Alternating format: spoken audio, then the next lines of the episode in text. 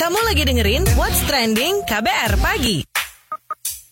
Wow, em, baru scroll media sosial ya, baru lihat-lihat media sosial ada lagi nih, eh, apa namanya, seleb yang baru saja ditangkap karena kasus narkoko, katanya narkoba, ya kan?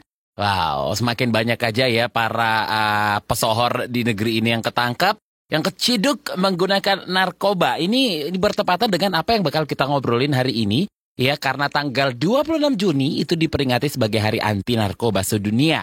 Dan untuk memperingatinya, pagi ini kita mau bahas soal penyalahgunaan narkoba yang menyasar kalangan pelajar dan mahasiswa, ya. Bukan para pesor-pesor itu loh ya yang mau kita bahas. Ini di kalangan pelajar dan mahasiswa. Jadi survei penyalahgunaan dan peredaran narkoba 2018 yang dikeluarkan oleh BNN dan LIPI menunjukkan angka prevalensi pelajar dan mahasiswa yang pakai narkoba satu tahun terakhir sebanyak 2,3 juta orang. Penelitian yang dapat dibaca pada laman Puslit Datin BNN ini dilakukan di 13 provinsi di Indonesia. Jadi em, hasil hasil eh, surveinya ini menunjukkan bahwa pemakaian narkoba dalam satu tahun terakhir menurut status pemakaiannya itu adalah coba pakai sebesar 1,4 persen, ya kan? Coba-coba nih ceritanya. Terus juga yang teratur sebesar 0,44 persen dan kecanduan sebesar 0,17 persen. Sementara alasan keingintahuan atau pengen coba-coba dulu nih menjadi alasan yang paling mendominasi di kalangan pelajar dan mahasiswa. Tadi sekitar 1,4 persen ya. Kemudian disusul alasan bersenang-senang serta dibujuk kawan atau dipaksa temannya. Kamu lagi dengerin What's Trending KBR Pagi. What's Trending KBR Pagi. Kita lagi ngobrolin soal bagaimana tekan penyalahgunaan narkoba pada pelajar dan mahasiswa tepat di tanggal 26 Juni yang diperingati sebagai Hari Anti Narkoba Sedunia. Badan Narkotika Nasional atau BNN ini menekankan ya pentingnya pencegahan penyalahgunaan narkotika di kalangan pelajar dan mahasiswa. Deputi Pemberantasan BNN Arman Depari menyebutkan ada tiga hal yang penting agar pencegahan penyalahgunaan narkotika di kalangan pelajar ini dapat berjalan efektif sebenarnya. Yang pertama itu keadaan keluarga yang saling mendukung hal-hal positif. Kedua, adanya edukasi di lingkungan sekolah tentang bahaya narkoba. Dan yang ketiga adalah keterlibatan tokoh masyarakat, agama maupun pemuda untuk mendorong pelajar atau eh, mahasiswa ya menjauhi narkoba. Jadi ada tiga hal yang perlu eh, diperhatikan. Untuk lebih jelasnya lagi kita bahas eh, bareng Deputi Pemberantasan BNN Arman Dapari. Arman Depari maksudnya. Oke, Pak Arman selamat pagi. Momen Hari Anti Narkoba, bagaimana BNN melihat penyalahgunaan narkoba di kalangan pelajar dan mahasiswa nih Pak Arman? Hari Anti Narkotika Nasional ini mengingatkan kita kembali dan kita masih tetap prihatin dengan peredaran dan penyalahgunaan narkoba khususnya kepada anak-anak kita generasi muda, kalangan remaja dan pelajar. Mengapa ini menjadi perhatian kita dan keprihatinan kita juga dari hasil survei kita yang kita lakukan pada tahun 2018 oleh BNN dan LIPI, Lembaga Ilmu Pengetahuan Indonesia, terdapat memang kenaikan para pemakai dari golongan pelajar mahasiswa ini cukup signifikan. Angka tepatnya saya tidak hafal, tapi itu di atas 2,25 juta. Nah, ini angka yang sangat besar sekali.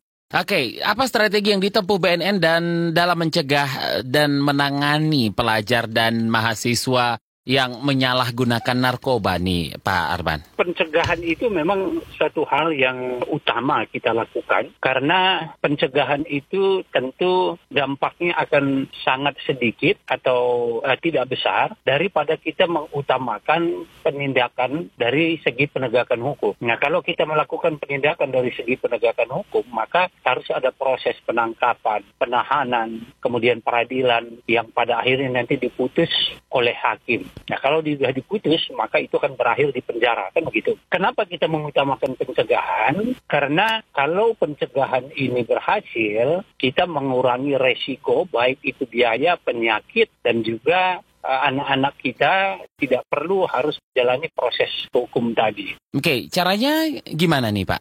Banyak sebenarnya yang sudah kita lakukan, yaitu melalui kampanye-kampanye anti narkotika. Kemudian melakukan edukasi-edukasi Selanjutnya memberdayakan masyarakat, terutama para tokohnya, tokoh pemuda, tokoh-tokoh agama, tokoh-tokoh masyarakat yang lain. Di samping itu juga kita memang selalu memberikan perhatian kepada mereka-mereka yang rawan papar narkoba, misalnya anak-anak yang berada di jalanan, anak-anak yang kurang mendapat perhatian dari orang tua, dan tinggal di lingkungan-lingkungan dalam tanda kutip yang memang banyak beredar narkoba. Nah ini kita harus selalu berkoordinasi tidak hanya dengan orang tua tetapi juga kalau mereka bersekolah ya di sekolahnya. Nah oleh karena itu di sekolah juga kita selalu melakukan penyuluhan-penyuluhan dan sekaligus melakukan pengawasan. Baik, terima kasih Deputi Pemberantasan BNN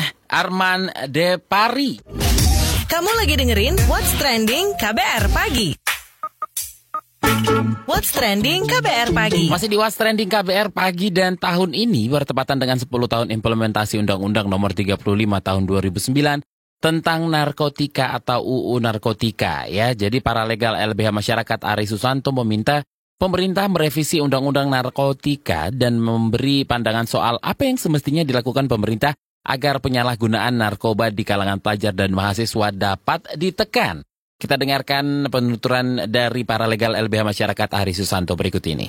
Salah satunya itu merevisi Undang-Undang Narkotika itu sendiri uh, yang harus ditekankan juga oleh pemerintah. Justru itu informasi mengenai narkotika itu sendiri gitu. Selama ini kan negara kita selalu menggunakan sentimen uh, seperti menakut-nakuti gitu. Setiap hari meninggal belasan juta jiwa puluhan anak muda terenggut nyawanya karena narkoba. Justru itu uh, statement yang sudah kadaluarsa. Oke, sementara itu Kementerian Pendidikan dan Kebudayaan Kemendikbud menyoroti ancaman bahaya narkoba yang menginta pelajar dan mahasiswa perlu disikapi serius oleh para orang tua dan guru.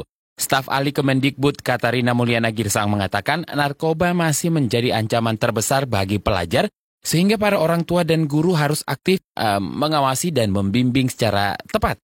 Kita dengarkan penuturannya yang perlu diperhatikan pertama penguatan pendidikan karakter di sekolah. Anak-anak harus diberitahu bahaya-bahaya narkoba. Yang kedua, harus ada sosialisasi-sosialisasi, pencegahan, dampaknya seperti apa. Anak-anak tuh kalau perlu dilakukan sosialisasi, bahkan mengunjungi rumah-rumah rehabilitasi gitu ya untuk melihat bagaimana sebenarnya bahaya narkoba kalau mereka sudah terkena. Nah itu itu perlu diberitahu. Yang ketiga kadang-kadang anak-anak juga diberitahu bahwa mereka harus hati-hati karena kadang-kadang teman-temannya yang mencokoki tanpa diketahui gitu ya sehingga anak ketagihan. Jadi banyak sekali cara-cara yang menyebabkan anak-anak ini ikut terpapar narkoba itu tanpa mengetahui ya tanpa niat dari awal. Yang keempat adalah bahwa satu-satunya jalan memang anak-anak harus dijauhkan dari rokok. Oke, nah bagaimana dengan Anda?